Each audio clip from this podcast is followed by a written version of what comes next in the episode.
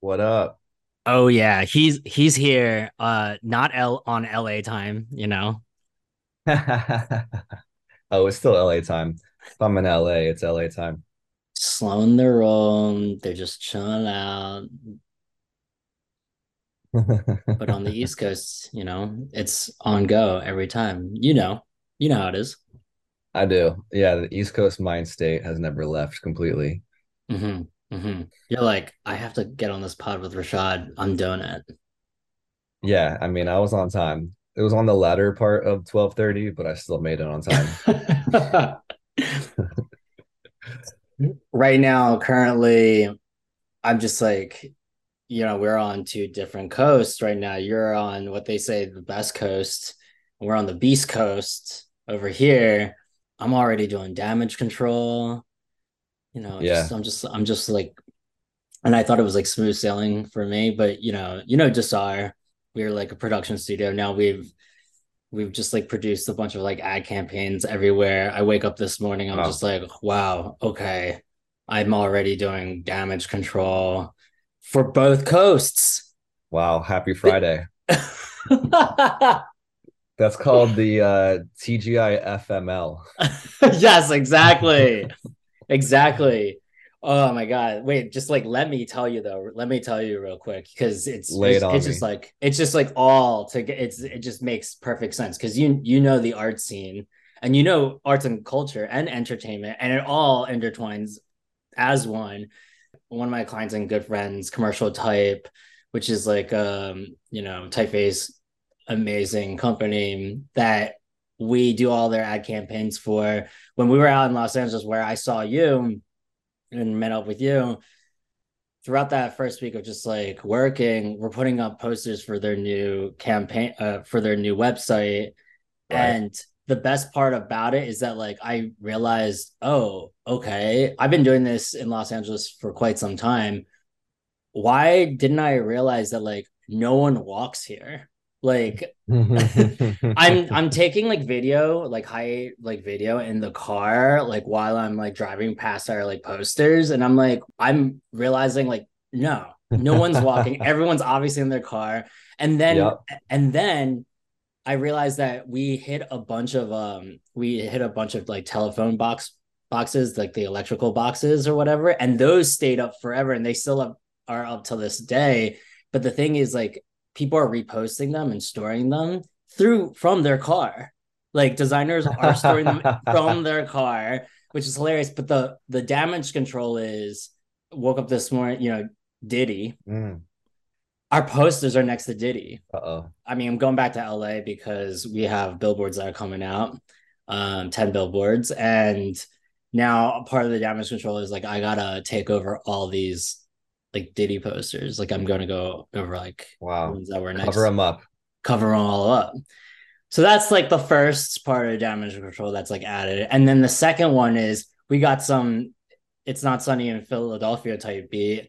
In Philly, we've plastered all of Philly, Center City, South Philly, North Philly, all- in like all types of different arts districts. And I get a a story, IG story that there's a street mm-hmm. artist, and I knew this. There's a street artist that reposted someone's story about how we went over their art Uh-oh. and it's like a whole debacle. And the funny part is, I was out with my friend PJ, he was taking BTS, and the funny part is like, should we do this?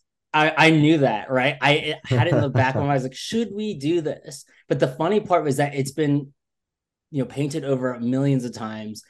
It's an open wall. You know, Mm. you, we know, we know that you can't touch murals, you know, and like graffiti, if it's not a legend, like, dude, who cares? Um, and then, but for street art, come on, street art is we already know is dork shit. So like we'll do it. Like you can always come up with a different one. It's like not a big deal. So I was just like, yo, why not? But was it just like a stencil? It was like a it was it was a, a stencil type beat in black and white, but Yeah. pretty. It's like not that big, but but perfect for these two posters. And Yeah. the funny part was that I knew that, and we we were talking about it. Like, would it be the same? Because something like this has happened before in Philly, with a mural, mm-hmm. and it got like nationwide news. Wow. And I don't know if their sales went out or, or sales went down, but it was just like funny. Like everyone knew about it. And it was just something small. And you know, it's like Philly. So Philly makes everything big. And then so the funny part was that, you know, street art is like a whole different realm. But the Mhm. the best part about it is that like I knew that something like this would happen. He's storing it to like his followers and he's he's pretty big. And the funny part is that like, hell yeah. I read the I read the I read the the the story underneath it. He's like, yo, this guy like doesn't care. But the funny part is like he's storing it to his like mad followers. I'm like, Yeah. oh yeah. Hell yeah. Hey, you know what they say, you know, any press is good press. Any press is good press, exactly. And the funny part is like I reached out to him like damage control like being like, yo, we can make it up to you, or we can get it in the ring, whatever, you know, Mhm. like I'm down. you know? Oh yeah, nothing like a little bit of a street art controversy in the morning to start your day off. Exactly, exactly. But I thought that you would find it interesting only because of the fact that, you know, we were we sort of worked together. I mean, you know us from like curating shows back then. And I don't know, I love all your work, all your collage work and street art aside, whatever, yeah, street art aside. But like when you start doing collage work, I know I'm getting down in in the nitty gritty already, but Get in get in there. it felt like you you were one of the first, but it's been around for a long time. Yeah. I remember when I was first doing collage, a lot of my friends knew me by my illustrations and they Mhm. weren't sure about my collage work because, you know, obviously it wasn't as tight or good as it is now. So there was like a lot of resistance from like close friends that were like, yeah, I don't know, like we like your illustrations and over the years, like I'm sure their their minds changed, but yeah, it's like a complete shift. It's like you know, it's like Andre Three Stacks dropping a, a flute album after a whole career of of uh storied raps. You know, I think like people get uncomfortable when you change your style. Like Right. and my collage like switch, it wasn't like a subtle shift. Like Totally. it was like I threw out like the whole book and just like started over again. I remember coming to your house, National Geographics everywhere. yeah, National Geographics are like the gateway drug to collage art. Totally is. There were there were more other different magazines, right? You you you hit hit them all. Yeah, definitely. I mean, I I think I first started collecting magazines in like the Tumblr era, like magazines and books. I was like going to used bookstores, finding art books, realizing that like collaging meant more than just chopping up magazines. Like Mhm. I was I was cutting up like nice like art books. I was like I was like no one else is gonna like cut up this like Salvador Dali book or whatever. like they just don't have the balls. And I was like, I was ruthless with the X-Acto blade just because I wanted material that nobody else would like would have. So I basically like started collecting. And if you look at my my studio, it's just like shelves and shelves of books behind me. But yeah, I would really like take pride in the the collection I had of printed matter. So I was like scanning all that in, kind of archiving it Mhm. at the same time on like a page called Humble Wonder. And that's kind of where like the initial bed of just visual ideas came from is all the old vintage mags and books I was collecting. So a pretty good that. spot to start off with as a collage artist with a big collection already. And you're still doing it.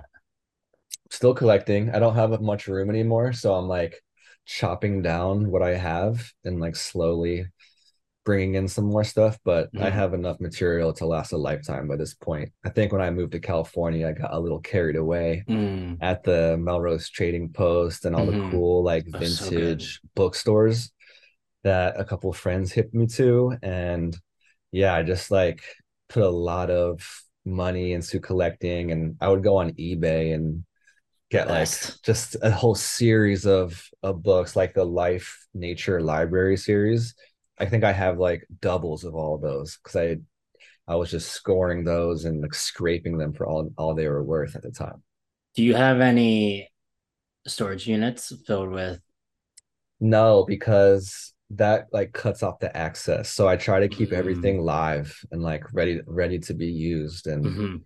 honestly, like it is overwhelming. I think that like maybe it's almost like a hindrance in the creative process when I have too much stuff to work with. So Right. sometimes I'll like I'll pick out a pack of like oh like a couple surfer magazines, a couple like life magazines, and I'll make sure like to stick with those so I don't get too overwhelmed with the material. Yeah, because there's a lot of material out there.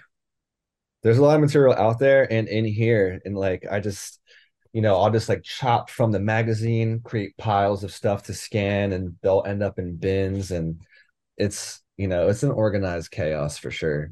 Even though it's at your spot right now, I mean, we know, me and you know that it's about to change. Come on, it's about to change.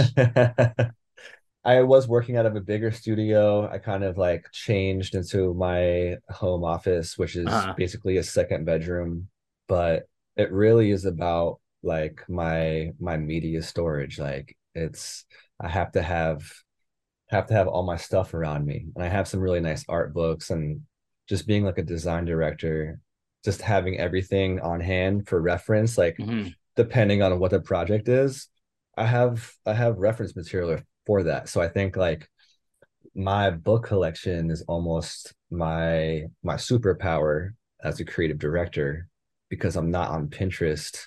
Well i am on pinterest but that's not the first place i go to. I'm i'm going to my like my trusted resources of of just random random stuff from all over the place. Like people give me books I collect them. My grandmother has always bought me like fine art books, Mhm. you know, coffee table books. So like when I'm stuck or I need to like just get some ideas, I just Mhm. start flipping through the pages. It's really tactile process for me. And I'll just, you know, I, I do this thing where I, I just scan batches of images and I don't know what they're for, but I'll like the other day I just cut out like 50 to 75 pages and started scanning and Damn. like my my hard drive is filled with just these folders where it's like 50 or 100 images in one day just scanned and they kind of like just work in a batch that way so i have them and you know digitized and i can cut the pages eventually and scan those cuts but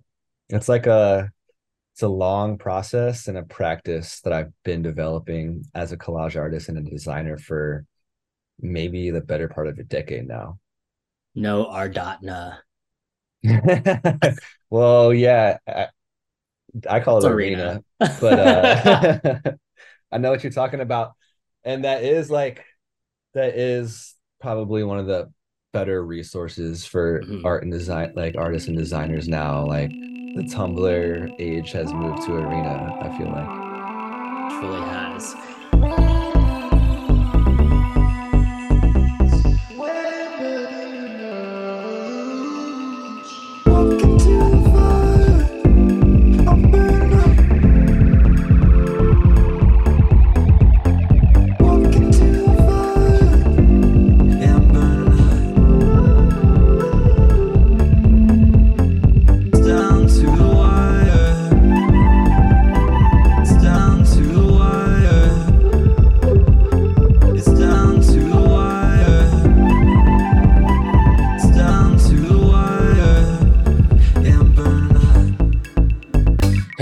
Everyone, and this is Wear Many Hats presented by Desar. You can check out all the episodes of the Wear Many Hats podcast on all platforms and at wearmanyhats.com.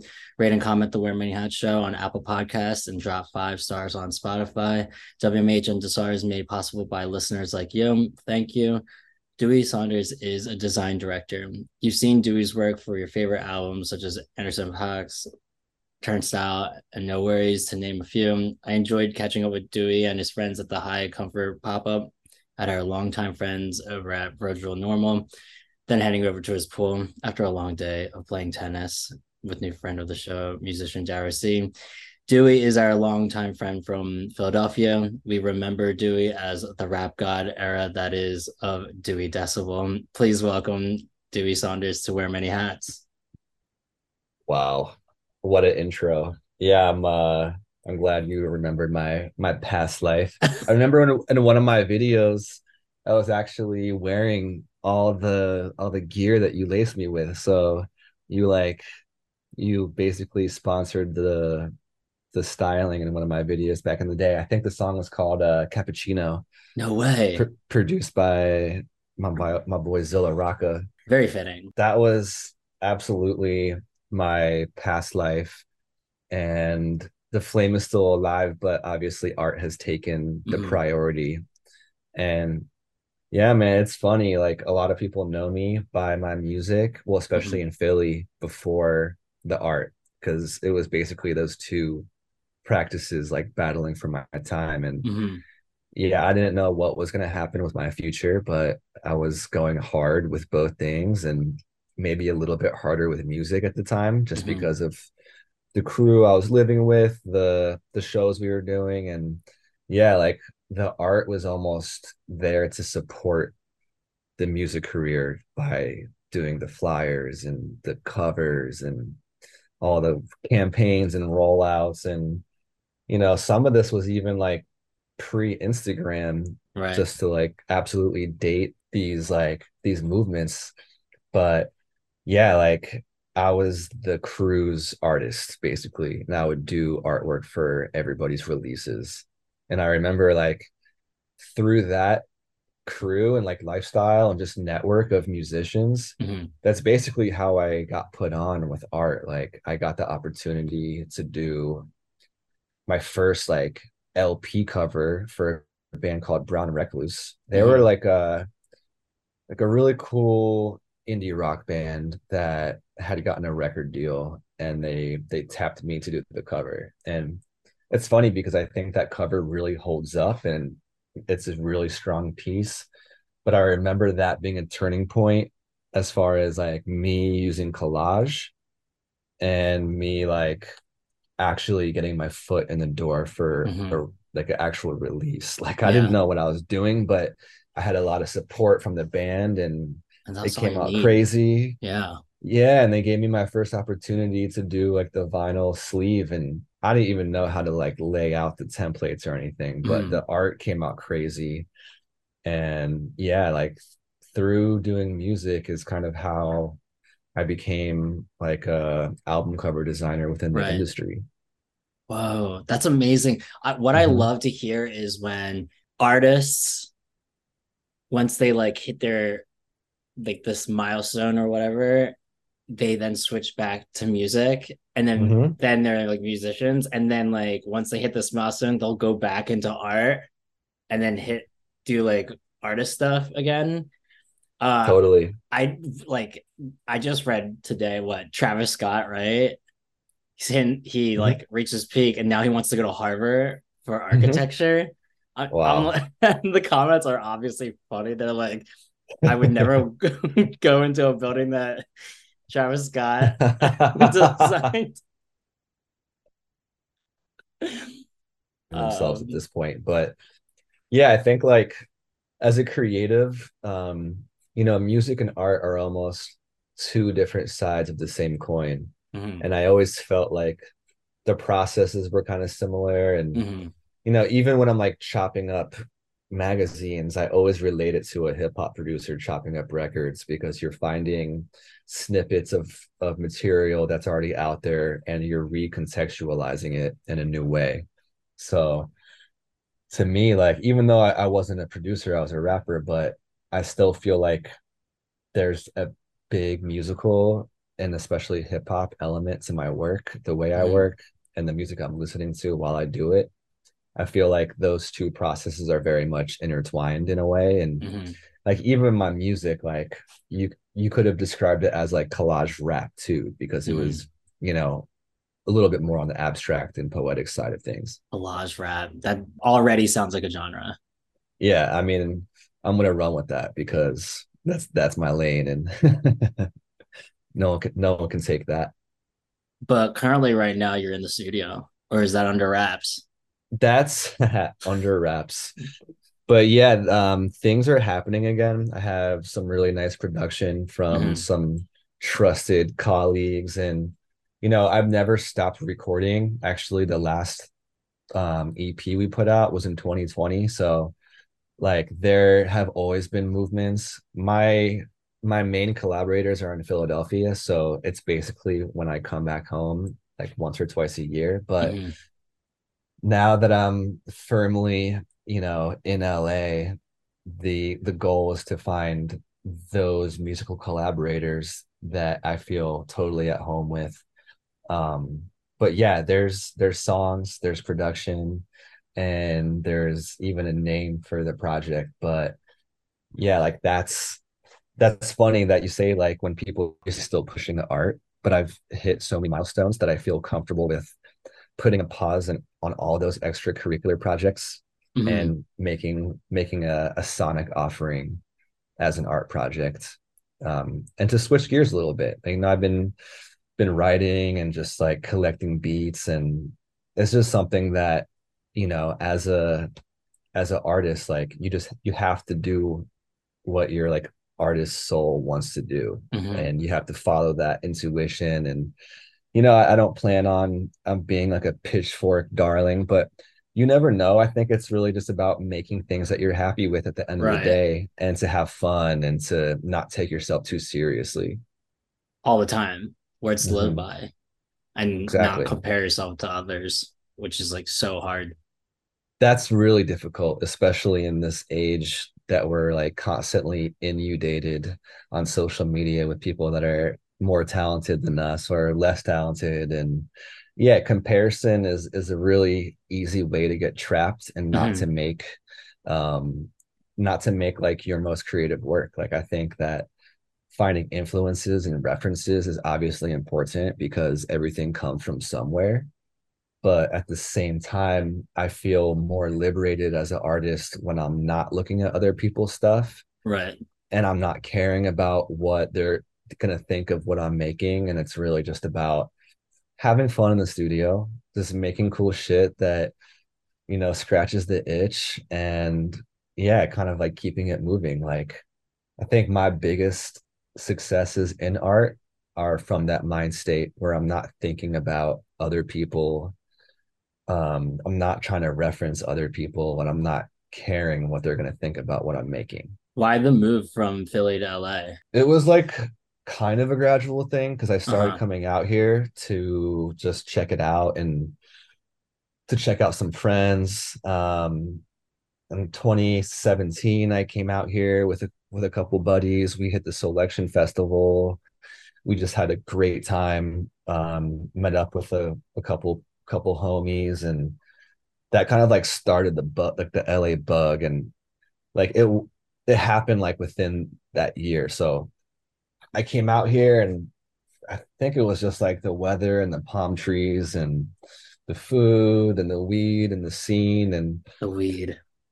I just stepped off the plane and I was like, I could totally see myself living here. Like I felt kind of felt more like myself out in LA than I did in Philly. Mhm. Um, and just being from South Florida originally, I Mhm. think like Oh, that the makes sense. kind of tropical environment was really speaking to me. I was over the winters and Mhm. I was reaching some success in Philly with with projects and you know, I could have stayed there and really like planted more of a flag, but Mhm.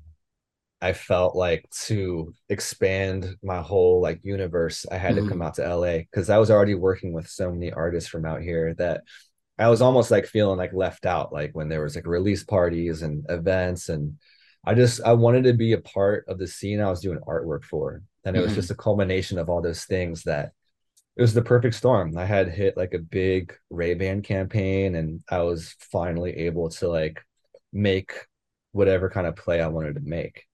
And you know, it kind of like happened gradually and then it was like super quick Mhm. and I just I jumped on the opportunity.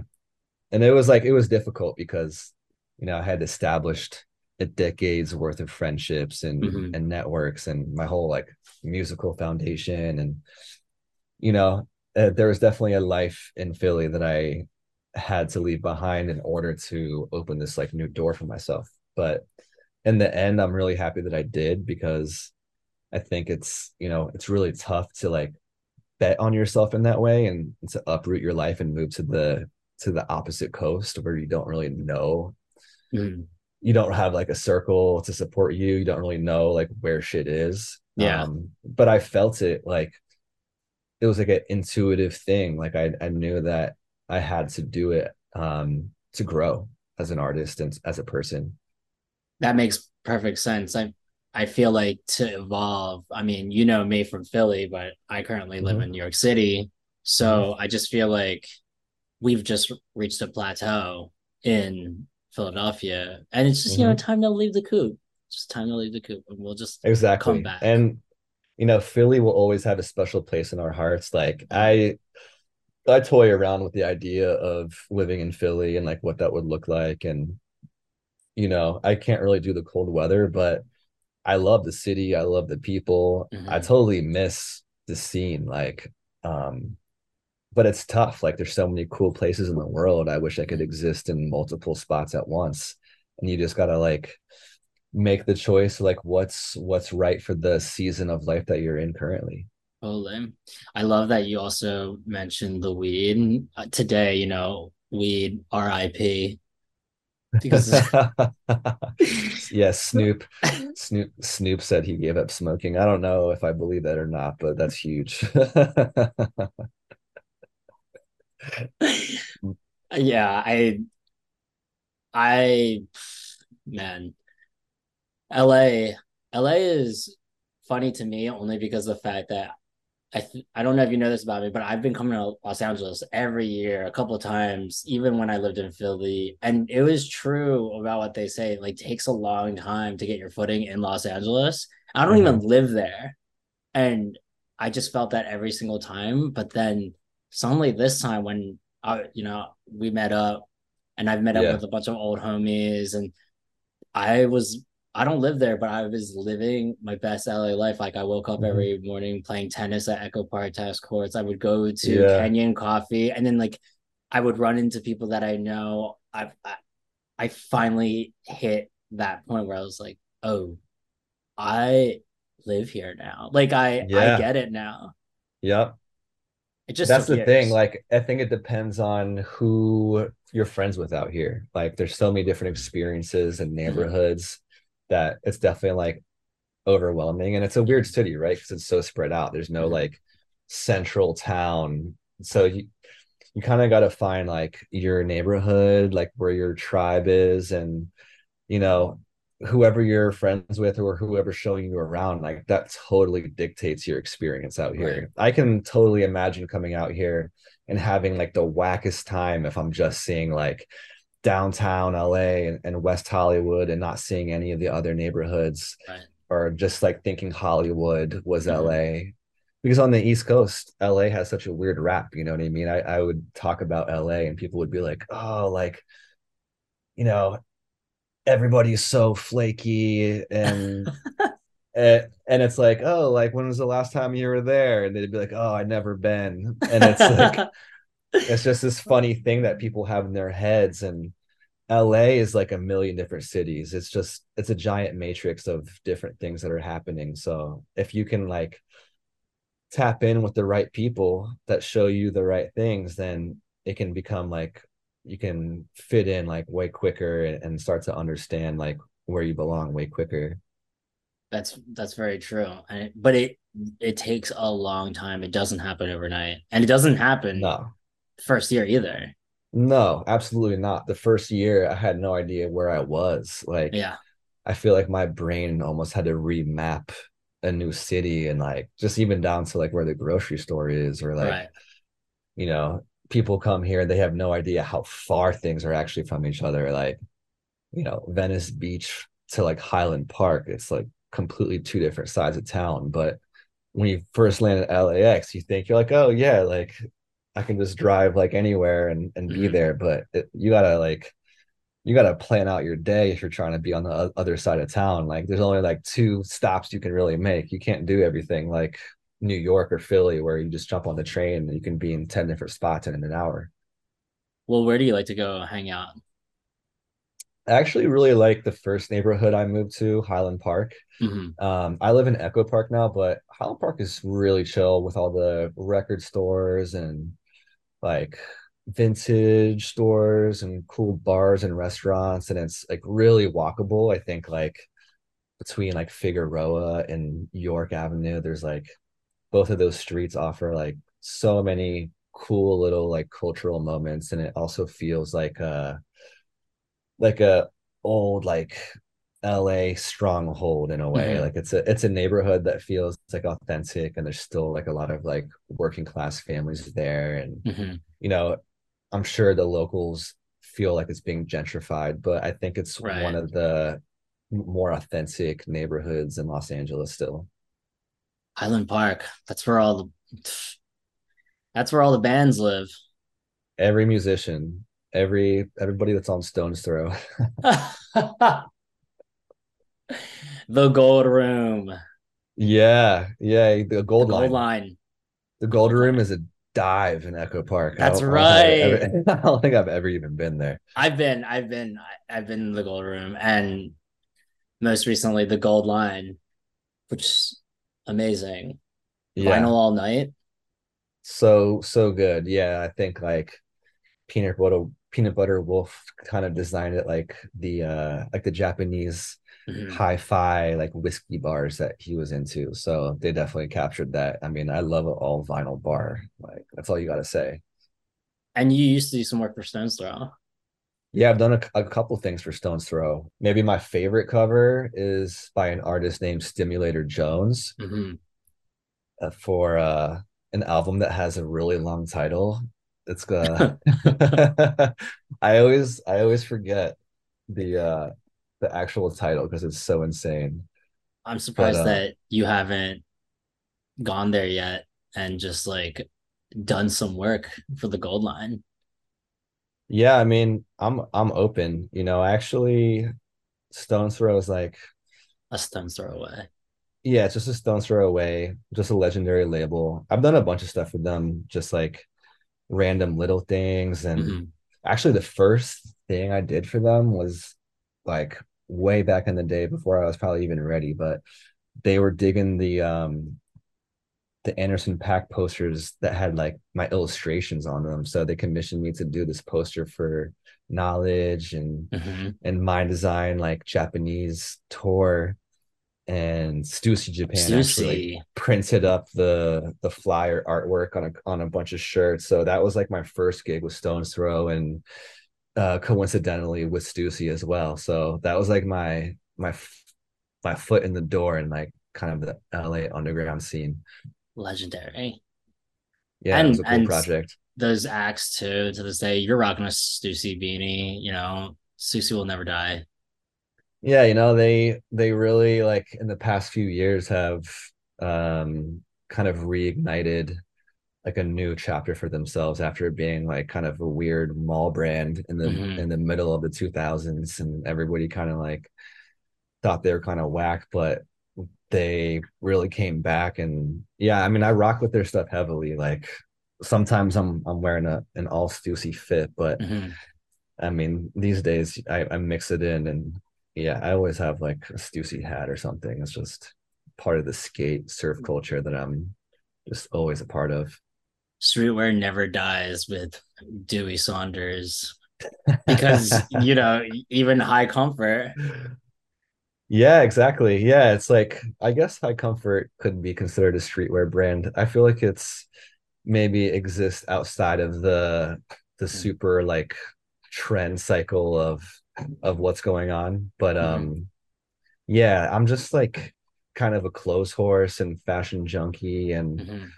what I what I love about streetwear and and combining menswear, like I think it's all it's kind of like, you know, everything is streetwear now. So it's kind of a, a pretty broad term, but you know, I, I always think of like Vision streetwear and like Stussy kind of like igniting that that um that Venn diagram of like surf, skate, hip hop, and fashion and and that will always like evolve and and mean different things.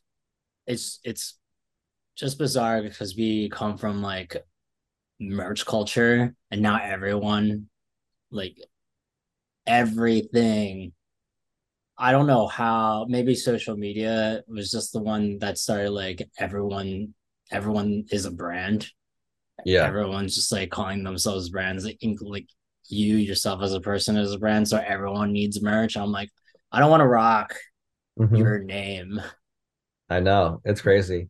I think like especially in the music industry, um, merch has become like the biggest breadwinner because streaming doesn't really pay out to artists anymore. So Right. Almost by like necessity, artists have had to create merch collections or brands that run parallel to their Mhm. like musicianship. And yeah, like social media has made everybody a a multimedia lifestyle brand in a way. and I think like that's one thing with like high comfort that I I try to think about like like what is it beyond like a t-shirt company Mhm. like and that's where the idea of like the high comfort healing center came from Mhm. because I was really just really diving deep on a lot of Virgil lectures especially when he passed and Mhm. he was just encouraging young designers to think of their brands more than a clothing brand. Like, what greater purpose does this serve? What greater Mhm. message does this serve? It can't, in this day and age, it can't just be, oh, we're a t-shirt company. Like, it has to be like, we're this bigger idea, and t-shirts are just a relic of the process that we're doing. Mhm. That's true. That's true. I always think about vintage t-shirts about, you know, from the 80s and then 90s is now like quote unquote rare. I just feel Yeah. like all the stuff that we put out today, 20 years from now, people are going to be like, that's vintage. Like- totally. It's crazy. Yeah, I can't believe that uh 2003 is is now 20 years ago and that's and that's vintage. It's like 90s is not even it's like the early 2000s are the new vintage, which is Mhm. crazy to me. Every little subculture, like even vintage tees, it just feels like everyone wants to get in with all of this, you know? Yeah, everybody's kind of doing the same thing. Like a lot of new brands that I love Mhm. have like a little like vintage capsule and they're selling the shirts for $90 and Mhm. like I get it. Like it looks cool and if it goes with your collection, like that's awesome. Um but you'll I think like that's kind of the that's the template right now. Is like you have these like cool basic silhouettes and you have like a section that's vintage and almost like many of these new brands are operating in that way and i mean like i was even thinking about that for high comfort like i have all these like vintage Stussy shirts that i'm like this is almost like a collection by itself you know Right, right. Do you think that there there is such thing as like original ideas? I mean, that's a question that has been ongoing for a long time. i mean there's nothing original under the sun you Mhm. know like everything i think it's like how creative you can flip and combine these ideas that have been Mhm. existing.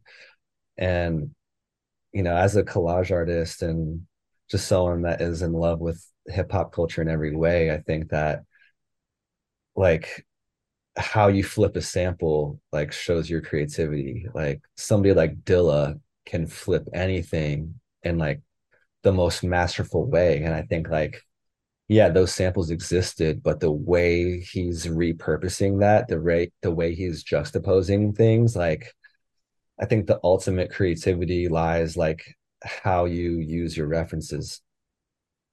That's very true. That's very true. Do you think like streetwear came from like sampling? I feel like Because we're always flipping logos.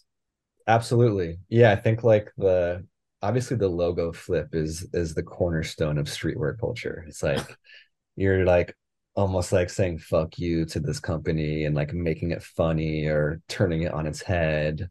Um but yeah, I think like streetwear, like the design of streetwear is definitely based on like logo flips. But I think like culturally, it's so many things. And like personally I love it because I grew up skateboarding and listening to hip hop, and I feel Mhm. like streetwear is the merger of those two cultures in a way. Two cultures that maybe didn't seem like they went together in the 80s, but in the 90s they all started to combine and you know, like both skaters like they love hip hop and and hip hop artists love like streetwear and, and cool clothes, but you know, it's also interesting to think about like the the modern evolution of streetwear and how it became just like people wanting to like wear cool stuff with their sneakers. So it's really like and also an evolution from sneaker culture. And it's like, oh, I need a cool hoodie and cool pants to wear with these sneakers. So I think like shoe culture and basketball culture really dictated like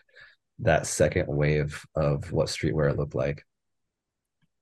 Well, I'm glad that I'm out of it.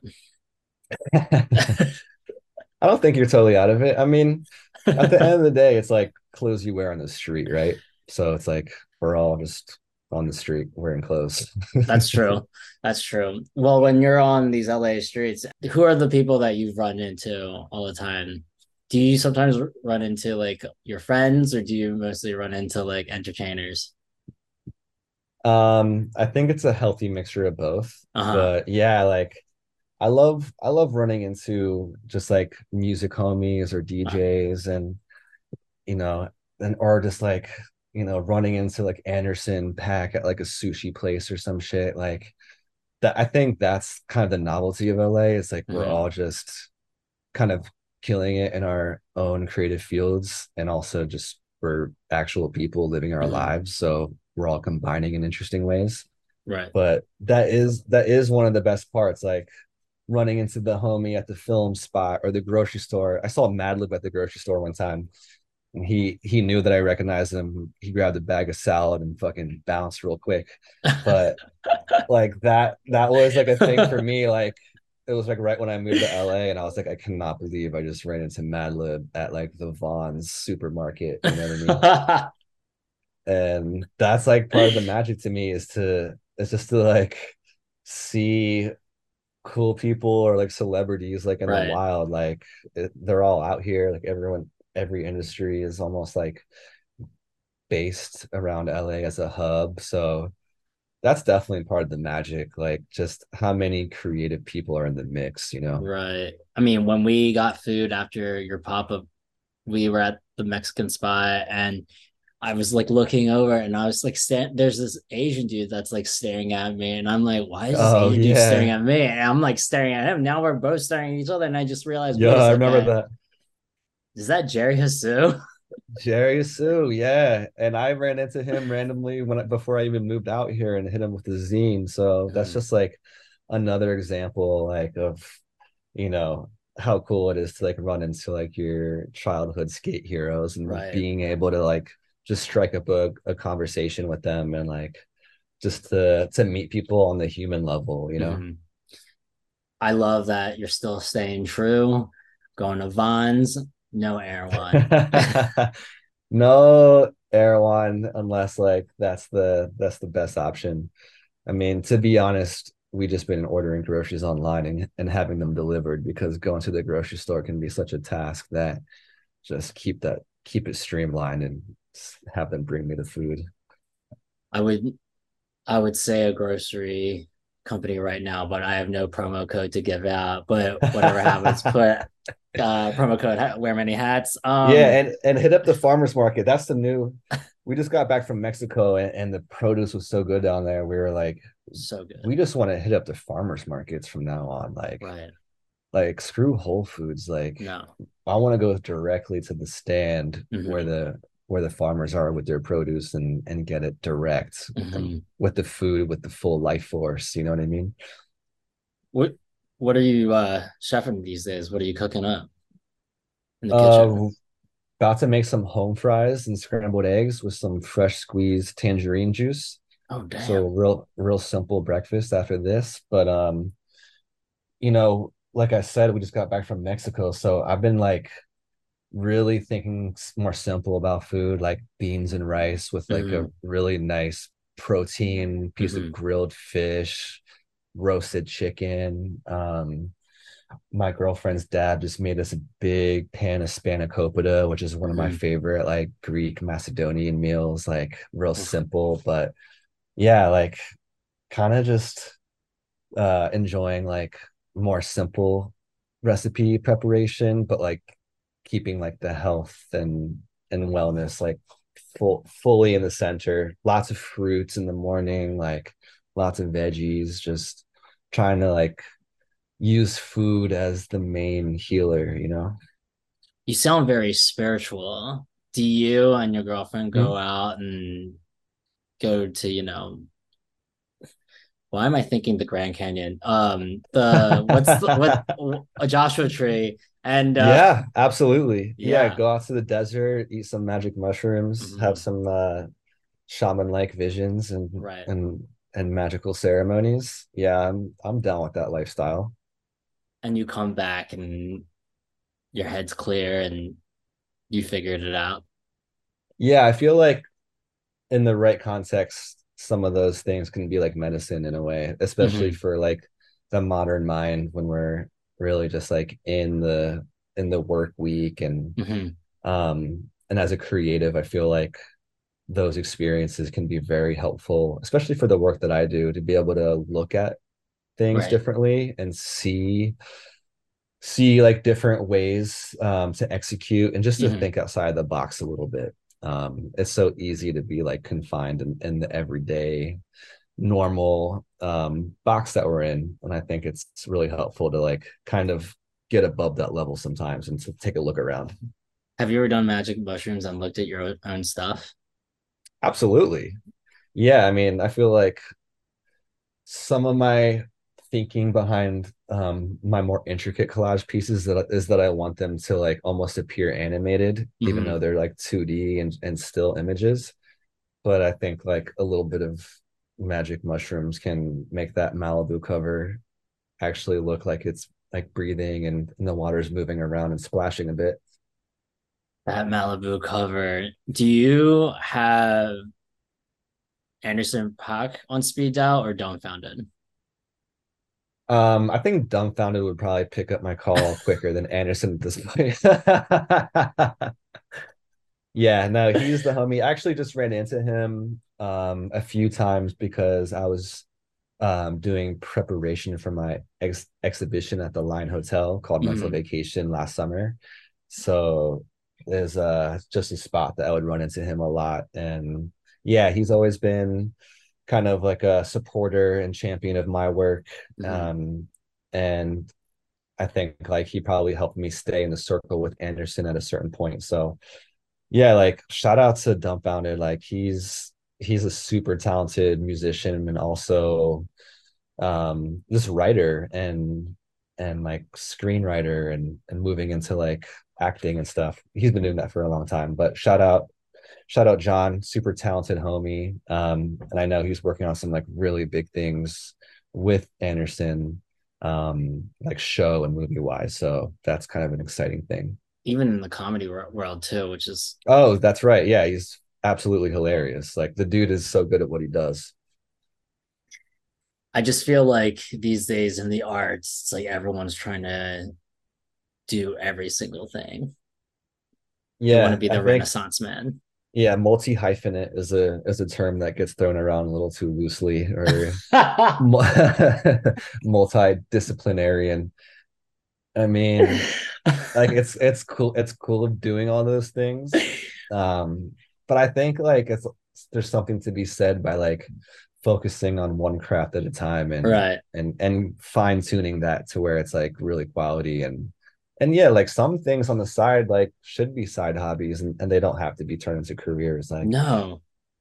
like even with like my new music like i'm not sure how much i'm going to push it as far as like i'm same thing with high comfort like i'm not operating on like a seasonal release cycle Mhm. like i think certain things are allowed to be like side projects or like art Right. projects and and i feel like a lot of people try to do too much They really do. sometimes but some people like anderson or you know donald glover they just they got the midas touch and in whatever project they put their creative spark on, like it's gonna be super quality. So there's definitely exceptions to the rule, and Right. people should do different mediums. Like Donald Glover just opened up a boba boba tea shop. Oh, that's tight. Yeah. Wow. Like he it was like it kind of almost in secret. Like you only could find it through like an influencer putting that out on Reels, right? and then and then him also starting like a weird creative agency out in Mhm. out on the farm which that's Yeah, like on. Maine. So it's it's definitely it's definitely strange. Like even here in New York, you know, the bars that you go to, you you probably don't know that your favorite bar is operated by like someone famous. Yeah, totally. And like what you said about reaching milestones and then moving on, I think that's like a cool way to do it. It's like when you accomplish so much in one field, Mhm. I think it's cool to like put your genius thinking into another to another field. Yeah, like Anderson's opening like a bunch of restaurants, and I think that's like really smart business wise, but it's also just cool to to work on different fields and just to put your energy in into a couple of different things. Um, for me, like I feel like I have creative creative ADHD, so I do like having like an art show and a clothing drop and a zine and then like my day job with Nylon Magazine. Like I think all those things they really do feed into each other Mhm. and each like different creative practice kind of like sharpens the sword or gives you some like perspective on like the other areas that you're creative in. That's so true.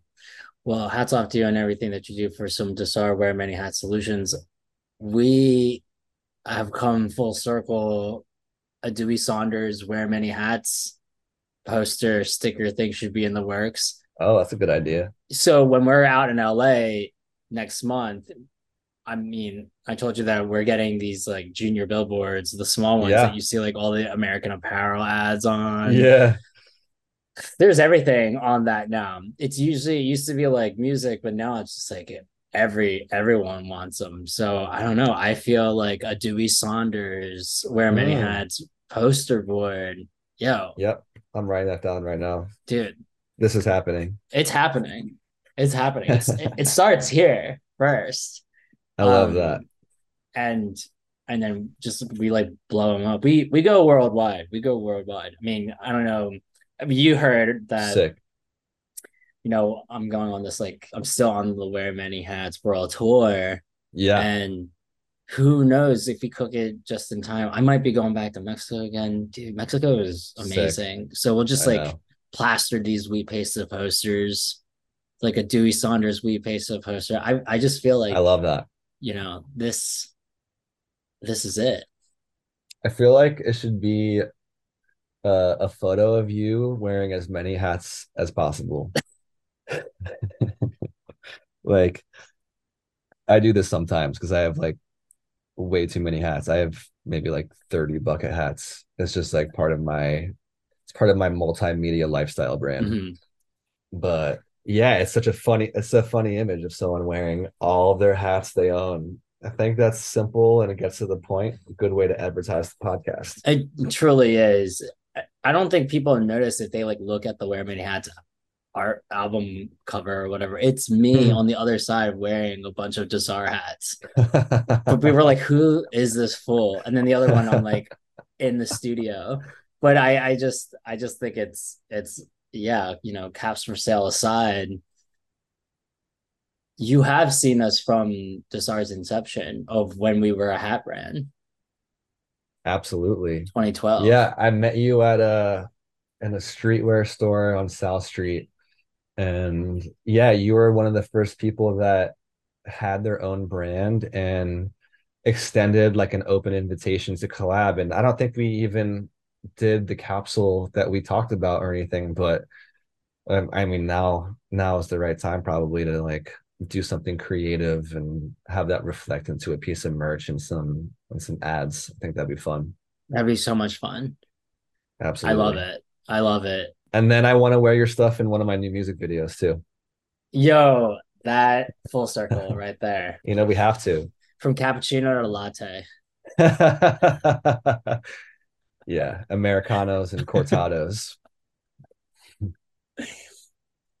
and matchas. Um, can't forget about them. Where is a place you like to go to hang your hat? It could be anywhere in LA. It could be anywhere in the world. And It could be in Philly. It, where is a place like you like to sit down and get your creative ideas, or you want to hang Mm. up those creative ideas for the day? Um, I guess where I want to hang my hat is I want to find a really comfortable recording studio in LA that feels like home, Mhm. that I can do a little bit of a lockdown in Mhm. and get these raps off and get a project together and have it feel so comfortable that I'm going in there and hanging up my hat and and getting some work done. That's great. That's actually that would be perfect actually. Cuz you know, these days Wait, I don't know if I ever told you. When I was on an airplane to Florida, I was editing an episode of the podcast and I was sitting next to like two bros and they were like watching the game and then they were like looking at me cook and and they would tap me on the shoulder and I took off my headphones. I'm like, what's up? And they're like, yo, are you are you in Pro Tools? And I was like, what? no, I was like, why do you say that? And they're like, are you a producer? I'm like, I am a producer, but I'm not a music producer. And it was just like, so he, he's like, you're not in the you're not in the stew. I'm like, I am in the stew, but I'm not in a music studio. It's just like I think it's funny that these days, like everything, it kind of mis- I mean, sounds like the same, but at the end of the day, it kind of sounds like it stems from music. But Yeah. yeah, the music studio would be the best best place. Well, um, well, these days everybody has a podcast, so having a having a podcast is like the new like t-shirt brand. Damn! Don't come for me. Don't don't come for me on my own podcast. No, no, I'm just thinking about myself because I think I think it's time for me to start a little podcast idea, high comfort style. You could. You could. So I'll have to tap you for an interview. Please. Love that. Would love that. Gotta flip the table. Dewey, if you were to get a chest tattoo quote, what would it be? think it would be something like uh this Italian phrase tutto passa Uh-huh. and it means everything passes. I feel like you said that to me before too. Like out. Yeah, it's too many letters on my knuckles, so it can't be a knuckle tattoo. So No. it has to go somewhere else. chest tattoo quotes. I'm so I do these on every episode, but I feel like I'm single-handedly responsible if it comes back. Like tattoo artists, like, why are we getting so many chest tattoo quotes? I feel like I am the person because like now there's just like so many. If all our listeners out there are just like listening and they're just drawing inspiration, they're like, yes, Good. that the more chest tattoos, the better. I feel like. totally. And it'll start with your Italian. You know, That sounds good. I like that. I I don't have one. Everything passes. if you're ever stressed, everything passes. That's so true.